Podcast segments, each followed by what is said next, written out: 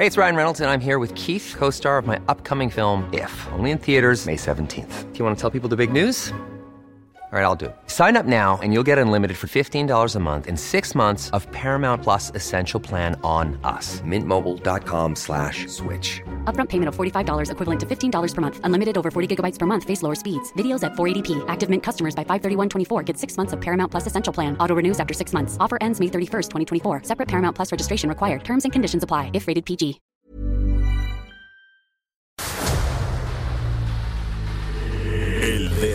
En la llaga. Había una vez un mundo en el que nadie creía. Un país de historias inexplicables.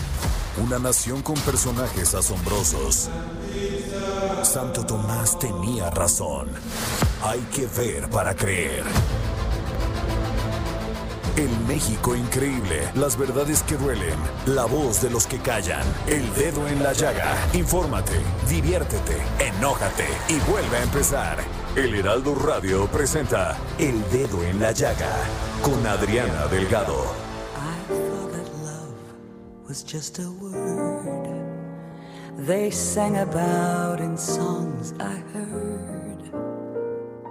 It took your kisses to reveal that I was wrong and love is real.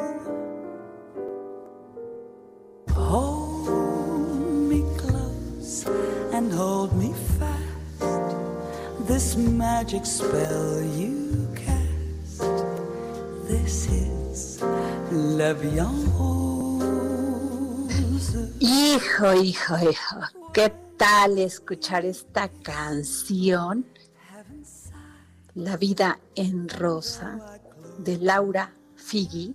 Bueno, esta canción la popularizó obviamente la cantante francesa Edith Piaf en el año de 1946, pero bueno, muchas muchas cantantes y, can- este, lo hay cantantes también, hombres, han cantado esta canción llena de romanticismo que nos lleva pues a Francia, a París.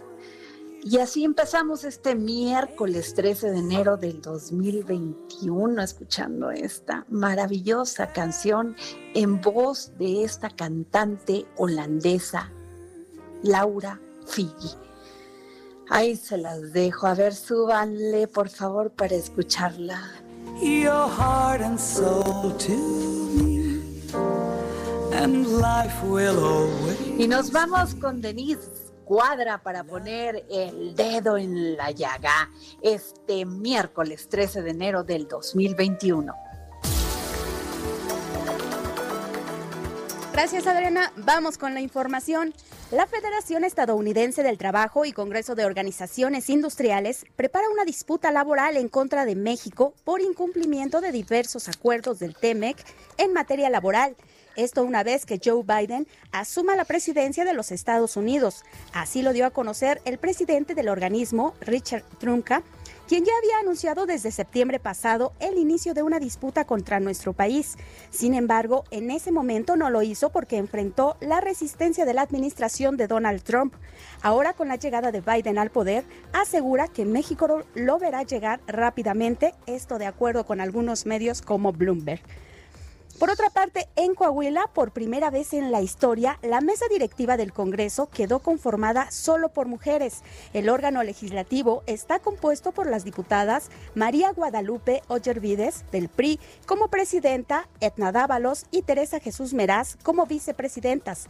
También por Mayra Lucila Valdés González, Marta Loera Arámbula, Yolanda Elizondo y Claudia Elvira como secretarias. Esta mesa directiva iniciará funciones el primero de marzo próximo, cuando se dará apertura al primer periodo ordinario de este ejercicio legislativo. Y en otro tema, el juzgado octavo de distrito en materia administrativa de la Ciudad de México otorgó dos nuevas suspensiones de plano a ciudadanos que ordenan aplicarles la vacuna contra COVID-19 antes de las fechas programadas. El juzgado también ordenó al gobierno federal emitir un programa de vacunación al respecto, ya que el actual no es acorde con el documento orientaciones para la planificación de la introducción de la vacuna contra la COVID-19 emitido por la Organización Panamericana de la Salud.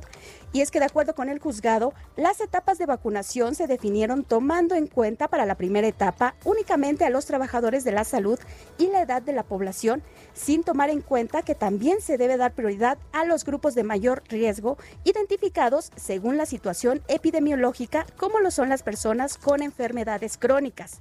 Estos casos se unen al de la ciudadana Eva Flores Medina, quien fue la primera en recibir una suspensión de plano para que las autoridades del Instituto Mexicano del Seguro Social le apliquen la vacuna contra coronavirus.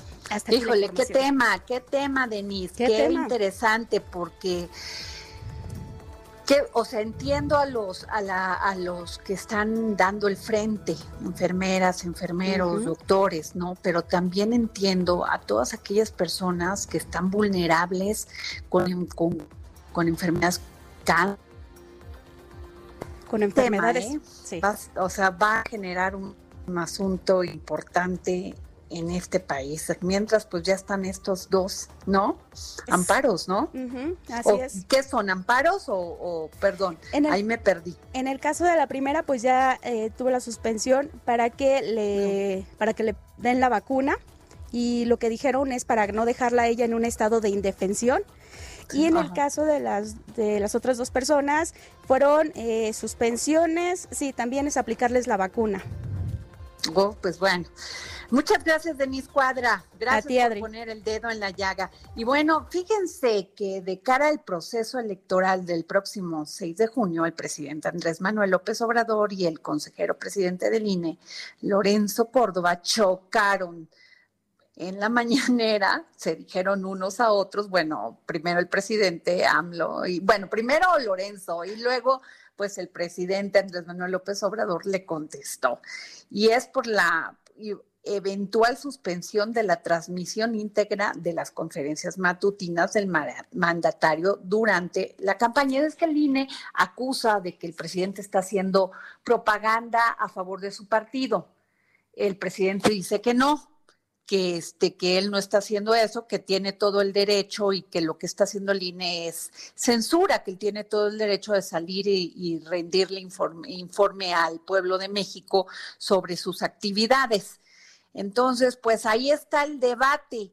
Eh, y por eso le pedí a nuestro querido amigo, el licenciado José Antonio, doctor José Antonio Crespo, que si alguien sabe temas electorales es él, eh, que nos tomara la llamada y además de saludarlo con mucho cariño y desearle un feliz año. José Antonio, ¿cómo estás? ¿Qué tal, Adriana? También feliz año para ti, por supuesto, y para la audiencia. Oye, José Antonio, a ver, el presidente dice que esto es censura. Y yo me pregunto una cosa, a ver, y, ahí te lo te quisiera poner a ti porque eres el experto, pero el INE sí ha extralimitado en muchas ocasiones el tema de la libertad de expresión. Yo me acuerdo hace, este, en pasados procesos electorales, que no quería que nadie dijera de los, de los candidatos, que es más, no se les manchara ni con el pétalo de una rosa. Luego, este, también he visto, José Antonio, que a través de muchos años en este tema de las campañas en México, eh, por ejemplo, en el pasado, en la pasada campaña presidencial, el PRI le echó toda la carne al asador y la verdad, o sea, movió publicidad, movió propaganda eh, de todos, de todo tipo y pues no ganó, no resultó ganador de la elección presidencial. ¿Por qué hay tanto miedo de que, de que, de que el gobierno, tanto los gobiernos estatales que no son de Morena como todos, tengamos la capacidad de tener esa libertad de expresión?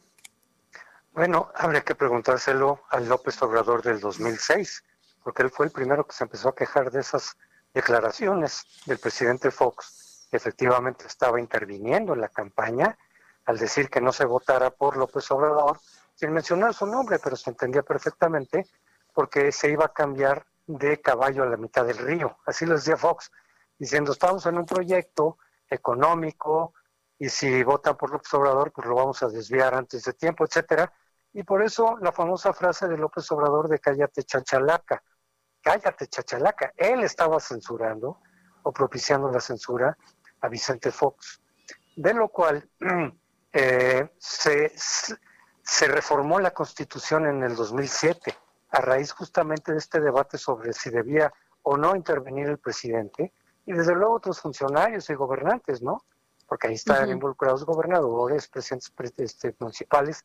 Entonces, a raíz de esta exigencia del PRD y de López Obrador, se reformó la Constitución en 2007 para que claramente durante las campañas electorales los presidentes y gobernadores, etcétera, funcionarios, no intervinieran eh, con sus declaraciones en la campaña electoral, no llamaran, digamos, al voto en favor de su partido o en contra de los opositores. Entonces, López Obrador, que impulsó esta reforma porque le convenía cuando era opositor, ahora como presidente ya no le conviene. Es un ejemplo más de lo que yo he insistido, de que a los partidos en general, no hablo solo de Morena, lo vimos con el PAN, lo hemos visto con otros, con el PRI, desde luego, cuando están en la oposición les sirve la democracia, les sirven reglas eh, que limiten al poder, les sirve la equidad, les sirve la autonomía institucional, les sirven los contrapesos. Cuando llegan al poder, todo eso que les sirve y quizá les sirvió de manera clara desde la oposición, cuando están en el poder, les estorba. Entonces cambian radicalmente de posición y todo aquello que defendían e incluso ayudaron a impulsar, ahora se quejan de eso lo tratan de pasar por alto y en algunos casos desmantelar. Y eso, este es un ejemplo de muchos que hemos visto de que lo que le convenía a López Obrador como opositor, fíjate, todavía en el 2018, antes de la elección de ese año, él estaba insistiendo en que se aplicara esta, esta disposición constitucional para que los gobernadores y el propio presidente no intervinieran en la, en la campaña electoral. Claro, ahí ya estaba sancionado por la Constitución esta prohibición. Pero ahora que ya está en la presidencia, ya no le gustó. Entonces ahora se le está pasando por algo. Oye, a ver, José Antonio, el artículo 242 de la Ley General de Instituciones y Procedimientos Electorales dice que pues no es considerada este, propaganda que se le informe. 200, esto es el 243, pero el 240, 243 eh, dice que no es considerada propaganda informes que, que dé el gobierno sobre sus labores. Así es. En cuestiones de salud. Y el 242. De emergencia. Exacto, y estamos en una emergencia de la pandemia. Y luego, en, el, en el 242 se dice, se entiende por propaganda electoral el conjunto de escritos, publicaciones, imágenes, grabaciones, proyecciones y expresiones que durante la campaña de electoral producen y difunden los partidos políticos, los candidatos registrados y sus simpatizantes, con el propósito de presentar ante la ciudadanía las candidaturas registradas. O sea, ahí es donde, donde como que se confunde, porque efectivamente estamos en un momento de pandemia. El, el, gobierno federal tiene que estar informando de cómo, de cuáles son las medidas que tiene que tomar. El, gobierno federal está representado por el por el presidente. Y eso es lo que hace toda, toda la razón, Adriana. Ah, Efectivamente, no es lo que están queriendo callar, no para nada. Solamente los contenidos propiamente electorales. ¿Y cuáles serían esos? A ver, ¿Eh? por favor. ¿Cuáles serían, José Antonio? Por ejemplo, como hemos oído en las mañanas, el decir, es que los opositores están queriendo regresar al pasado, están queriendo regresar a la corrupción, a beneficiarse del robo, la coalición, digamos, opositora o el PRI y el PAN, lo ha dicho. O también algo que además me falta la verdad, ha dicho, quieren la mayoría de la Cámara Baja para quitar los programas sociales como el de los adultos. Yo no he oído a ningún opositor decir eso, pero López Obrador lo dice, lo afirma, pero más allá de que es verdad o no, eso es propaganda electoral. Eso es lo que está queriendo restringir el INE, y no por su gusto, sino porque está en la Constitución, en el artículo 41. Dice que ese tipo de cuestiones no deben de estar en el aire durante la campaña.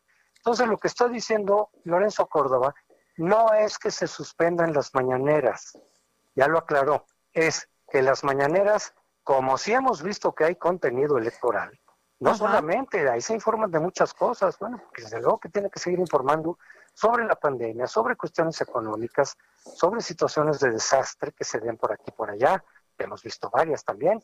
Eso sigue, simplemente que no se transmita de manera directa para que cuando hable de las elecciones, que sí lo hace, ahí eso no sea transmitido de manera directa. Y después ya los medios de comunicación tradicionales puedan transmitir todos los mensajes de López Obrador que no contengan contenido electoral, que no tengan material electoral. Ese es el punto.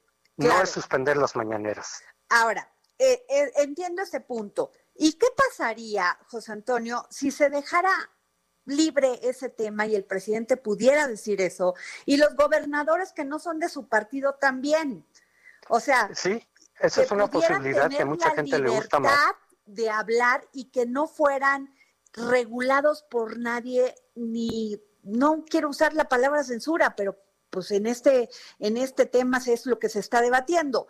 Pero ¿qué tal si lo dejaran a que los mexicanos, los ciudadanos, los electores, pudiéramos decidir si, si eso este, implica algún cambio en nuestra elección, este, en nuestra votación o no? O sea, ¿por, qué, ¿por qué coartar eso? ¿Por qué creer el gobierno o, el INE pensar que los mexicanos no tenemos capacidad de, analizar y, reflexionar sobre los dichos que dicen los políticos? Tienes razón y yo estoy de acuerdo contigo. De nuevo, habría que preguntárselo a López Obrador. ¿Por qué piensas que los ciudadanos no pueden digerir lo que digan los políticos y los presidentes y los gobernadores? y que los dejen en plena libertad. Él es el que se opuso a eso. Eso era lo que prevalecía antes del 2007 y él es el que se opuso a eso. Yo estoy de acuerdo contigo. Desde luego que podríamos mejor dejar que cada quien diga lo que quiera. Es lo normal en una democracia. Pero él se opuso en parte por la tradición de un partido hegemónico de que el peso del Estado y del gobierno era tal que podía incidir sobre las decisiones eh, electorales de los ciudadanos. Pero si consideráramos como muchos lo consideran y yo también, que eso ya está desfasado, que ya habría que quitarlo, muy bien, hay que quitarlo de la Constitución primero. Hoy por hoy no se puede pasar por alto la Constitución. Hay que quitarlo. Ya no, ya no hay tiempo para esta elección de quitarlo. Eso lo debieron haber propuesto y, y debieron haber quitado esa parte antes de que iniciara el proceso electoral. Y entonces sí, ya la elección presidencial del 24 y las otras elecciones locales que se den a partir del 22 del año que viene, ya tendrían esa libertad de la que estás hablando y de la que, con la que muchos estamos de acuerdo. Pero hoy por hoy, ahí está la Constitución y en principio no se puede violentar mientras esté vigente esa disposición. Pero ¿sabes quién va a decidir eso? El tribunal. El tribunal va a decidir si le da la razón al INE o si su interpretación que haga, que sería muy extraña porque está claramente en la Constitución, esa prohibición le da la razón al presidente y entonces el presidente podrá con toda libertad decir lo que quiera en materia y también los gobernadores, por cierto. Este, pero pero el tribunal va a decidir cómo, sí, porque aquí se abre a este tema, a este tema y lo que pasa en México es que tenemos una emergencia de como esta pandemia del COVID-19 donde deberíamos estar debatiendo eso y no si dice si este los del pasado o esto o el otro y tampoco los gobernadores sobre sobre sobre el partido que gobierna, ¿no? Así es. Yo creo que es más importante, claro, es que como es elección, ¿no? Y una muy importante, pues los partidos a la mera hora sí quieren ganar. El propio presidente quiere mantener la mayoría calificada de ser posible en la Cámara Baja. Entonces a la mera hora dicen, sí, es lo importante, y nosotros lo decimos también, pues es la pandemia, es la vacunación, es este, pues el desempleo, el cierre de empresas, eso es lo que hay que atender. Sí, pero la elección ahí está y a ellos les interesa mucho ganar por muchas razones entonces no dejan de lado la campaña propiamente. y por eso justamente López Obrador está haciendo campaña electoral para su partido, pero está prohibido por la Constitución hoy por hoy, salvo que el tribunal le dé una interpretación distinta a eso. A ver, pero entonces si el presidente sale todas las mañanas a hablar sobre la pandemia y sobre lo que afecta en función de la pandemia, todos estos sectores que acabas de mencionar, no habría un tema de, que está violando eh, un estatuto o algo, sino para nada, para nada, puede hacerlo, y el INE ha insistido mucho en eso, que hable de la pandemia, que hable de la situación económica, que hable de todo lo que quiera, menos de pegarle a la oposición o promover a su propio partido. Solamente ese tema es el que estaría restringido. Pues muchas gracias, querido José Antonio Crespo. Gracias, doctor. Como siempre, es un placer escucharte. Con mucho gusto, Adriana, por supuesto, y te mando un abrazo, ¿eh? muy cariñoso. Muchas gracias. Y bueno, pues nos este nos vamos con Claudia Juárez. Hablemos de tecnología con Claudia Juárez. Querida Claudia, ¿qué novedades nos traes? Adri, muy buenas tardes, amigos Buenas del Dedo de tardes. pues, grandes novedades. Adri, ¿a qué crees que pueda oler la tecnología? Ay, huele a cable. es lo único que leería. Pues pareciera que va a oler un poco o mucho mejor que a cable, pues te cuento que ya hay un prototipo del primer perfume inteligente en el mundo, así como tan extraño que pueda sonar, ya va a existir y es que te imaginas poder usar una fragancia distinta todos los días usando la misma botella, pero que el característico o el diferenciador sea tu estado de ánimo. Ay, suena pero muy ¿cómo? O sea, si me enojo, ¿a qué va a oler? Pues ahí va a haber tres fragancias que según tu estado de ánimo Ay. podría definirlo. Y todas ¿Qué estas va- maravillosidades de la tecnología se están Oye, pero, a- pero, pero, a ver, entonces tú te pones el perfume o qué? ¿Va a ser este, como te lo pones actualmente, así con un spraycito y te va a oler o cómo? A ver, de ahí sí no me, ahí me perdí. Aún te decía, este es un prototipo. La patente todavía está por definirse, pero bueno, este, este prototipo se presentó en la feria de tecnología que se llama CES, que se realiza en Las. Vegas. ¿Y cómo va a ser? Se, se- se supone que este, este perfume va a combinar tres fragancias en un mismo empaque para que los confecciones un olor que vaya de acuerdo a tu ánimo. Y lo que va a hacer sería vincular la botella con una aplicación en tu teléfono. Entonces, eh, de alguna forma, esta tecnología también ya inteligencia artificial. Te digo que suena muy locochón el tema, pero con la inteligencia artificial ya podría estar orientado más o menos a la persona que utilice este dispositivo. Y con solo un clic desde tu aplicación, entonces el teléfono, perdón, la botella podría definir qué tipo de fragancia es la que te queda mejor. Ay, qué en interesante. fragancias. Por eso te, pre- te Oye, y ¿a si estás de mal humor, claro, y si Pues- estás de mal humor y enojada, pues eh, la misma fragancia te va a decir cámbiale de actitud, porque mira cómo hueles, ¿no?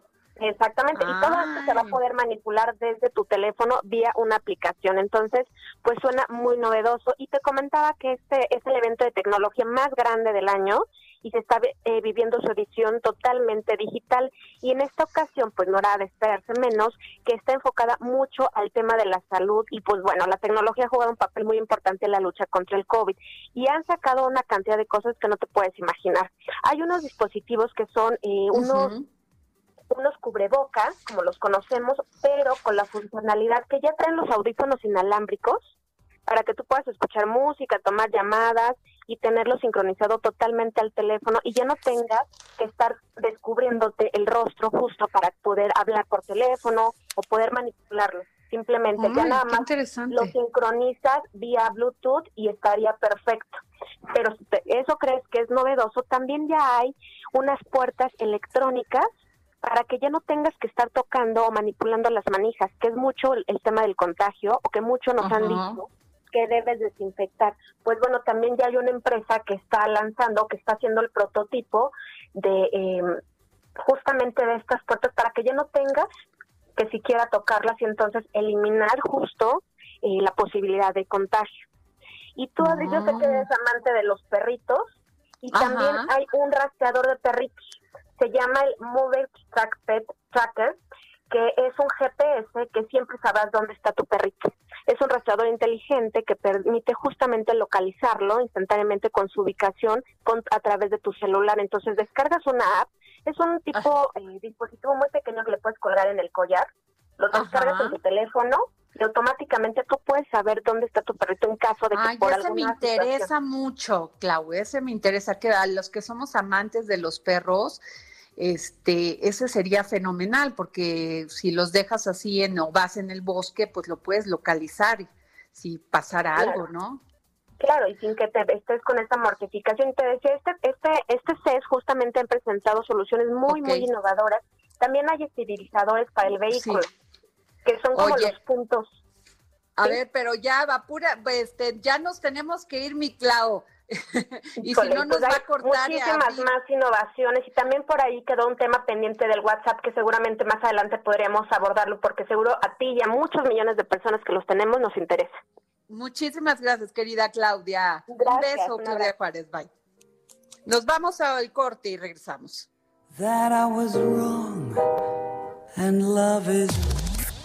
Sigue a Adriana Delgado en su cuenta de Twitter arroba Adri Delgado Ruiz. Además, te invitamos a enviar tus opiniones y comentarios en texto o por mensaje de audio a través de WhatsApp al 55 2544 3334. Y si quieres escuchar El Dedo en la Llaga de El Heraldo Radio, en cualquier momento y donde quiera que te encuentres, descarga el podcast disponible en Spotify y iTunes. Heraldo Radio. La HCL se comparte, se ve y ahora también se escucha. Sigue a Adriana Delgado en su cuenta de Twitter en arroba Adri Delgado Ruiz. Y envíanos tus comentarios vía WhatsApp al 55 25 44 33 34 o 55 25 02 21 04. Regresamos aquí al dedo en la llaga. Yo soy Adriana Delgado, nos está escuchando por la 98.5 del Heraldo Radio. Y, ¿qué les digo? Fíjense que esta mañana legisladores y periodistas se encontraron con un panorama distinto al acostumbrado. Elementos de la Guardia Nacional estaban pues esperando, podría decir, descansando en los pasillos del Capitolio poco antes del voto en la Cámara Baja para imputar a Trump. Este miércoles se cumple una semana del ataque al Congreso de los Estados Unidos por parte de simpatizantes del presidente Donald Trump. Y le pedí a don Pepe Carreño, periodista especializado en temas internacionales y editor de la sección Orbe del Heraldo de México, que nos tomara la llamada para el dedo en la llaga y que nos explique qué está pasando, don Pepe. El dedo en la llaga por el mundo con José Carreño.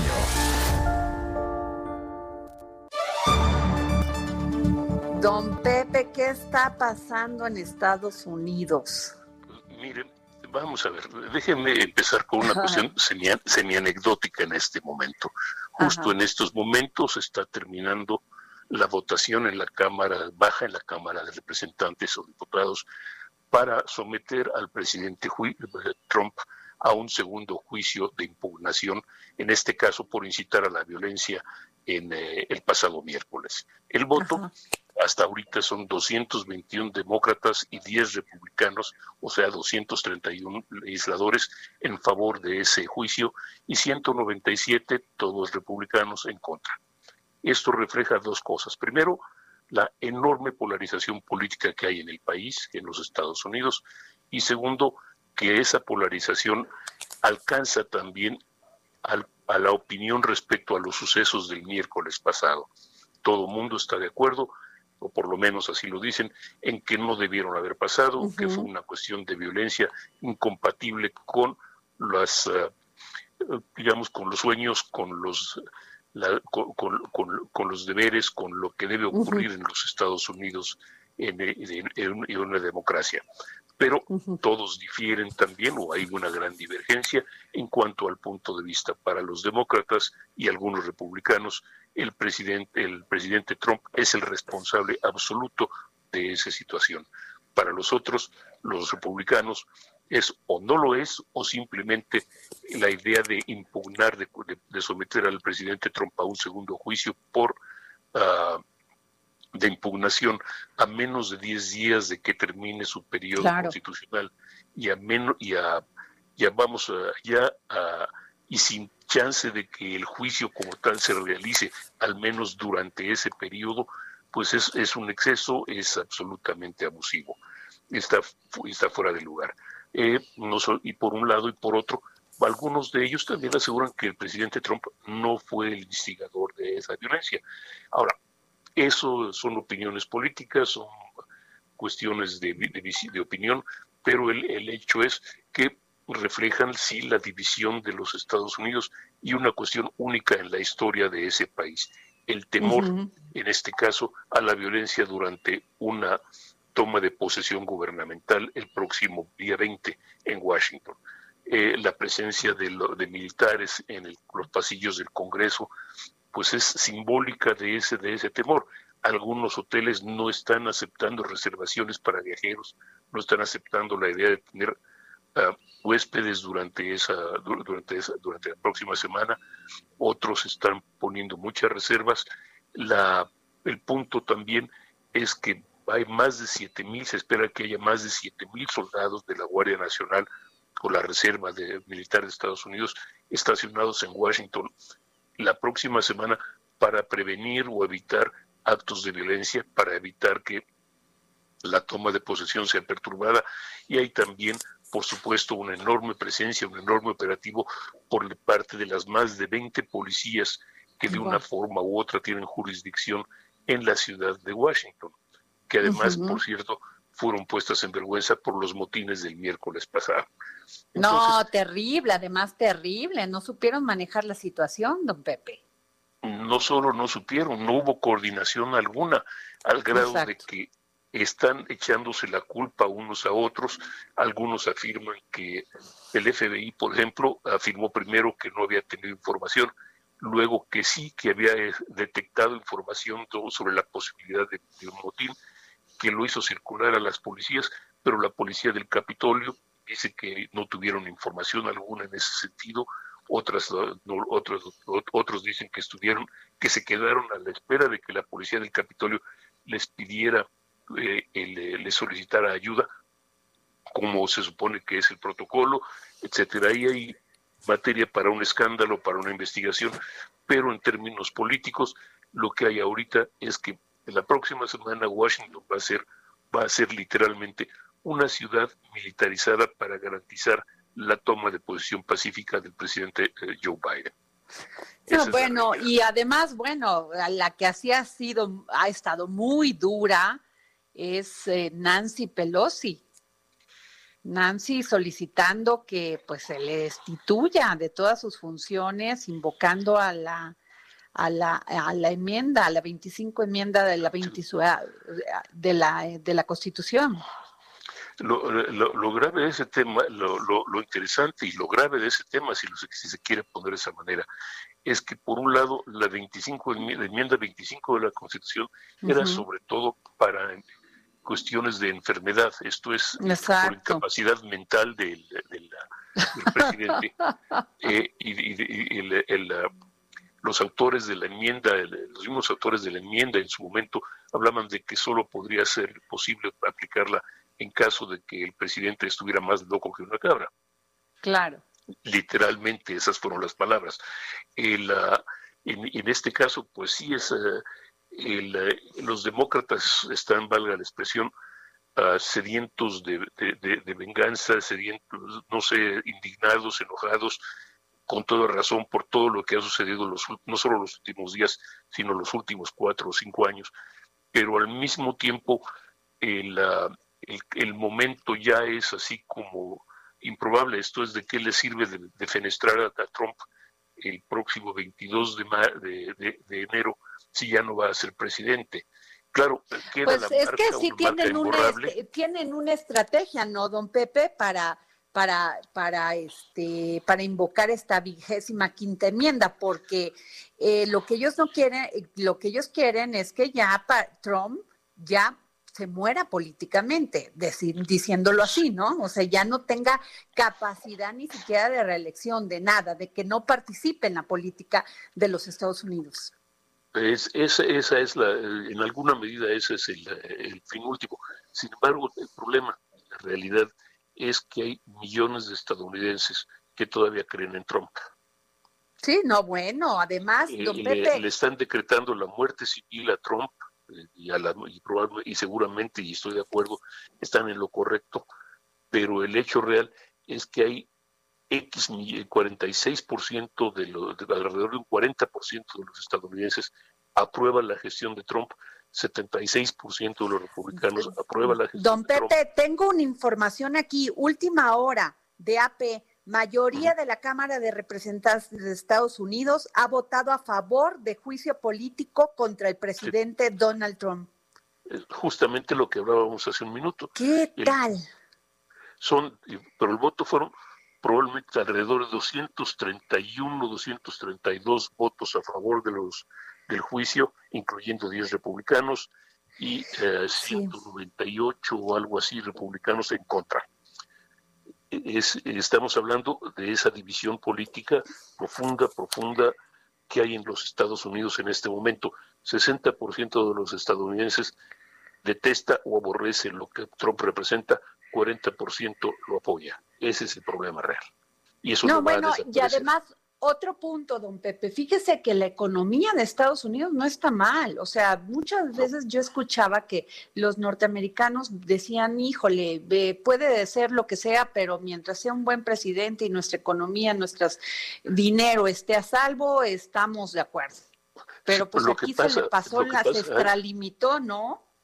Y lo que es, exactamente el punto, Adri. Eh, se, se, pasó, digamos que le dio una vuelta de más a la rosca, al tornillo y se pasó. Se pasó, se pasó. ¿Y no la midió? Eh, no, midió la, no midió las cosas. Eh, ahora está tratando de decir que él no, no, dijo nada, no hizo nada que fuera, este, que, que, que, fuera incorrecto. La verdad es que el discurso eh, estrictamente leído así no dice vamos a tomar el Capitolio, pero sí dice vamos a marchemos al Capitolio porque la idea era presionar, a, apoyar a los, a los senadores, a los legisladores republicanos que estaban discutiendo en contra de la certificación del voto. No les dijo vamos a tomarlo, pero el hecho real es que era una multitud soliviantada y que él se abstuvo. El presidente Trump ofreció no solo acompañarlos, pero a la hora de la hora se echó para atrás y reculó y tardó seis horas o algo así en, en, en, en pues en, por su parte, actuar, reprobar o incluso ofrecer ayuda para, para controlar la situación. Pues muchas gracias, don Pepe Carreño. Le vamos a estar este, llamando para que nos siga informando, como siempre, de alguien especializado como usted en temas internacionales. Gracias. A usted muchas gracias, Adri. Hasta luego. Bueno, pues así están las cosas en Washington, en el Capitolio. Nada fácil, nada fácil. Ayer entraron en vigor los cambios a la Ley Federal del Trabajo relacionados al home office o teletrabajo, después de que fueron publicados en el diario oficial de la Federación. Y será hasta dentro de 18 meses cuando el gobierno genere una, una norma oficial mexicana que mandate dicha regulación. Entre los puntos más significativos de la reforma a la ley se encuentran que serán los empleadores quienes asuman los costos del teletrabajo como el recibo de luz y el Internet y otras tarifas de telecomunicaciones y los integren al salario de sus trabajadores. Además, deberán otorgar un contrato por escrito a quienes realicen esta forma de trabajo. Y es que con la nueva normalidad, pues la tecnología tuvo que ver mucho para que muchas empresas no pararan y pues no corrieran a muchos de sus empleados porque podían conectarse desde su casa. Y tenemos a Salvador de Antuñano, director de recursos humanos del Grupo ADECO México, para al Salvador nos dé su opinión de esto. Hola Adriana, muy buenas tardes, buen día. Eh, un saludo a ti y a todas las personas que nos escuchan. Gracias. Pues te comento que eh, me, me, parece que es una es una iniciativa, es una reforma, pues obviamente interesante, tomando en cuenta todos estos antecedentes que hemos tenido en relación al por qué hoy día eh, está un teletrabajo tan eh, tan constante y de manera eh, importante, ¿no? Sabemos que el tema de la pandemia ha sido la parte fundamental de, de, todo este tema. Desgraciadamente no todas las personas que laboran pues pueden hacerlo, aquellas que están en el campo, en la batalla, independientemente del giro, pues son los que tienen que estar atendiendo los negocios directamente y solo las personas que trabajan o trabajamos en, en la parte administrativa, en la parte de atrás de todo el negocio, son las que podemos hacer principalmente el tema del home office. Así que eh, es, es un tema sin lugar a dudas de mucho análisis, hay muchas preguntas todavía. He escuchado varias opiniones sobre esto y muchas personas me dicen, oye, yo tengo un trabajo que tengo que estar, pues, hacerlo presencialmente. ¿Por qué voy a ganar yo más o menos que los que están o igual que los que están en su casa haciendo home office? Y luego también, eh, ¿cómo se va a medir a estos trabajadores que están pues teniendo sus horarios establecidos laboralmente? Bueno, mira, la verdad es que yo no sé si, si la gente piense que, por ejemplo, que quien está al front, como habíamos platicado, pueda ganar menos versus el que está eh, en su casa, realmente eh, es, es, bien complicado. Imagínate que si yo tengo cuatro habitantes en casa, tengo dos hijos, mi pareja y un servidor, ¿no? Y por el otro lado, eh, encuentro que tengo que darle a, pues, esta, esta, ayuda, por decirlo así, de, de, esto de la luz y del Internet. Pues las cuatro personas consumen, las cuatro personas, una vivirá en Ciudad de México, otra vivirá en Tijuana, otra vivirá eh, en Mérida y las circunstancias, tú sabes que el luz no es lo mismo que los que no usamos el clima o el aire acondicionado versus aquellos que lo usan todo el tiempo, ¿no?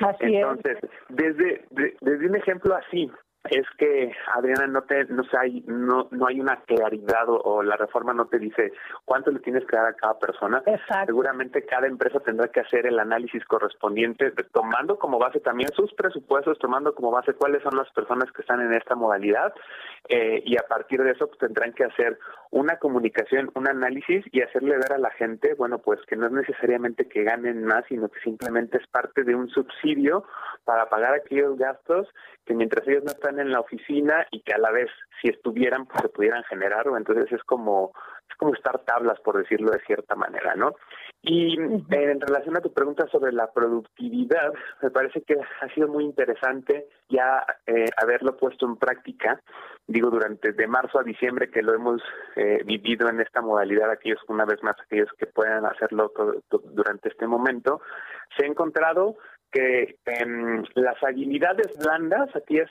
aquellas competencias que uno como colaborador pues también tiene que ir desarrollando y enfrentándose en la organización, ahora trabajando a distancia, pues las tienen mejores desarrolladas, tienen un tema de resiliencia, un trabajo en equipo, una comunicación mucho más abierta y los mismos líderes se dan cuenta de esto.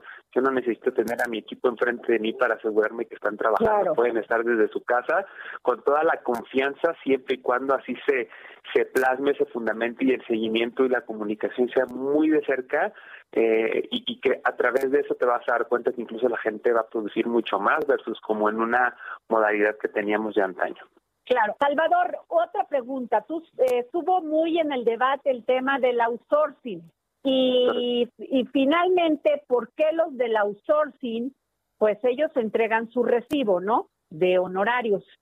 Y esos trabajadores que harían el home office sí se van a ver beneficiados de pago de luz, de internet, sin embargo los del outsourcing no.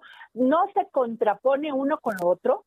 Eh, la, el tema de la subcontratación es un es una es un método eh, voy a ponerlo de este ejemplo cuando dicen que hay de la grasa buena y de la mala, ¿no? Ajá. Entonces, hay que identificar cuando el outsourcing es de la grasa buena, porque entonces si es de esa grasa buena la necesitas, quitas la grasa mala y entonces hablando de, de, y regresando de esa analogía al punto como tal, si hay el outsourcing de grasa buena y si tú lo sabes identificar, si, si se trabaja bien obviamente con base en las leyes, en, eh, apegado a, a lo que el gobierno pues indica a través de su reforma de sus pagos, de sus cargas patronales, pues no hay ningún problema. Entonces, más bien es identificar desde qué perspectiva eh, el outsourcing se ve eh, se ve mitificado, se ve, se ve negativo ante estas circunstancias. ¿No te parece que ya de por sí las empresas están pasando por un momento muy complicado en sus finanzas? Aunado a esto, todavía cargarle el gasto que podría implicar la capacitación, la luz, de todo lo, el Internet. ¿Qué piensas tú de esto? Sí, Adriana, yo creo que desde, desde el enfoque financiero para las organizaciones puede ser eh, un gancho al hígado, tomando en cuenta que muchas, al menos mm, de tres, cuatro meses atrás, se hacen las planificaciones eh, y los presupuestos pues para el año entrante, ¿no? En este caso, pues si eh, hablamos de que en septiembre se tuvo que haber visto esto, que normalmente las organizaciones empiezan estando en enero y de repente tenemos ya esta esta, esta ley que empieza en breve, bueno, pues no, no, no deja mucho espacio también como para identificar que mm, eh, eh, sean eh, presupuestos extensos o pensados para, para esa, para esta circunstancia. Ahora, esto sería solamente en función de que hubiese, como en estos momentos, pues extraordinarios, el tema de la, de una pandemia o de algún tema de enfermedad, Salvador. No, lo que entiendo es que eh, esto se genera ya en, una reforma per se. Va a haber, eh, hay dos contratos que si tú le pones a las personas que tienen modalidad de, teletrabajo, entiendo que son los que principalmente van a estar em, considerados en esta en, esta circunstancia, ¿no? Por eso, por eso es importante identificar eh, que dentro de toda en una organización, qué segmento de personas sí están en esta modalidad y seguramente, por ejemplo, en una fábrica, en un banco, etcétera, que hemos hablado, pues ellos no pueden, ellos tienen que estar eh, al frente, ¿no? Digo, tomando en cuenta que no esté considerado hoy día como una actividad esencial en Ciudad de México, pero si no fuera así, pues ellos tienen que estar ahí y ellos no van a tener esta, no van a verse pues eh, tocados, por decirlo de esta manera, en, este concepto, que, que también hay que ver que tenga que ser, por ejemplo, pues un monto pues estándar, ¿no? No porque un, un rango mayor o que vive en otra ciudad deba tener un rango diferente. O sea, hay que también que cuidar todas estas circunstancias de equidad para, así como en los beneficios de una organización, tenemos que ser, desde mi perspectiva, eh, y, y, la sugerencia es esa, que la gente, la, la, gente lo haga desde esa perspectiva, de ver cómo,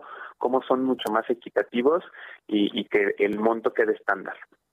Sí, porque pues se ha dicho mucho que el patrón pues tendría que evaluar si implemente eh, al teletrabajo como acción extraordinaria para mitigar riesgos de contagio o si establece como mecanismo permanente de, de forma posterior Mira, yo te puedo decir que de por la buena la buena circunstancia de las buenas cosas que a pesar de las crisis suceden como la que estamos viendo en la pandemia es que ha habido muchas empresas que se han dado cuenta que pueden vivir estando lejos sí que incluso sin necesidad de tener un espacio una oficina un corporativo por decirlo así o si lo van a tener puede ser más chiquito el espacio o simplemente se van a estar comunicando eh, eh, así de manera eh, en videollamadas de manera virtual por teléfono y esto hace también que se den cuenta que las generaciones y que las necesidades organizacionales y que los mismos clientes también se están adaptando a esto, así que no va a haber problema eh, en esta parte. Tuvimos en la línea a Salvador de Antuñano, director de Recursos Humanos del Grupo ADECO México. Muchas gracias, Salvador. Adriana, muchas gracias. Eh, un gusto. Igualmente. Bueno, pues ahí tuvimos esta entrevista que Adriana Delgada le realizó, como bien dice al final, a Salvador de Antuñano, director de Recursos Humanos de Grupo ADECO México, acerca de estas reformas que se publicaron en el Diario Oficial de la Federación el pasado lunes y que ayer entraron en vigor, todas ellas pues relacionadas al home office, eh, esta nueva forma de trabajo que se comenzó a dar con mayor fortaleza a, raíz de la pandemia que estamos viviendo. Y bueno, pues así es como hemos llegado al final de este programa. Muchísimas gracias por habernos acompañado. Les recuerdo que si quieren escuchar cualquiera de las entrevistas que se han realizado a lo largo de este día o de los diferentes eh, días anteriores, lo pueden hacer en Spotify, solo lo buscan así como El Dedo en la Llaga. También, si quieren enviarle algún mensaje a Adriana Delgado, pueden contactarla vía Twitter a través de su cuenta en arroba Adri Delgado Ruiz. Además, pues para nosotros también es muy importante todos los comentarios que nos envían. Los invitamos a que nos sigan escribiendo. Les dejamos nuevamente a su disposición los números telefónicos que tenemos, que son el 55 25 44 33 34 y el 55 25 02 21 04. Y bueno, yo soy Denise Cuadra y a nombre de la titular de este programa, que es Adriana Delgado, me despido de todos ustedes, invitándolos a que sigan disfrutando de la programación de El Heraldo Radio. Recuerden que se quedan en compañía del señor Javier Solórzano en el referente informativo con toda la información de noticias que trae para ustedes. Estamos escuchando de fondo La vida en rosa de Laura Fiji, que fue la canción con la que empezamos este programa completamente romántica para seguir disfrutando de este miércoles con un poquito de frío y tener en mente, ¿por qué no?, a la persona pues indicada, deseada. Vamos a escucharla. Los dejamos escuchando este tema. Muy buenas tardes.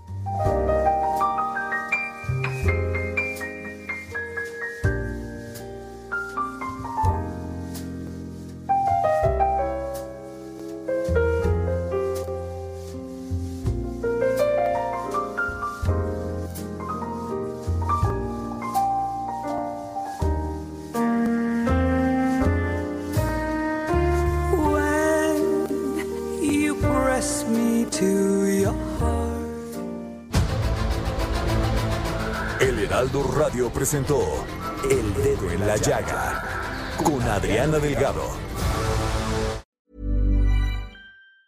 Planning for your next trip? Elevate your travel style with Quince. Quince has all the jet setting essentials you'll want for your next getaway, like European linen, premium luggage options, buttery soft Italian leather bags, and so much more. And is all priced at 50 to 80% less than similar brands. Plus, Quince only works with factories that use safe and ethical manufacturing practices.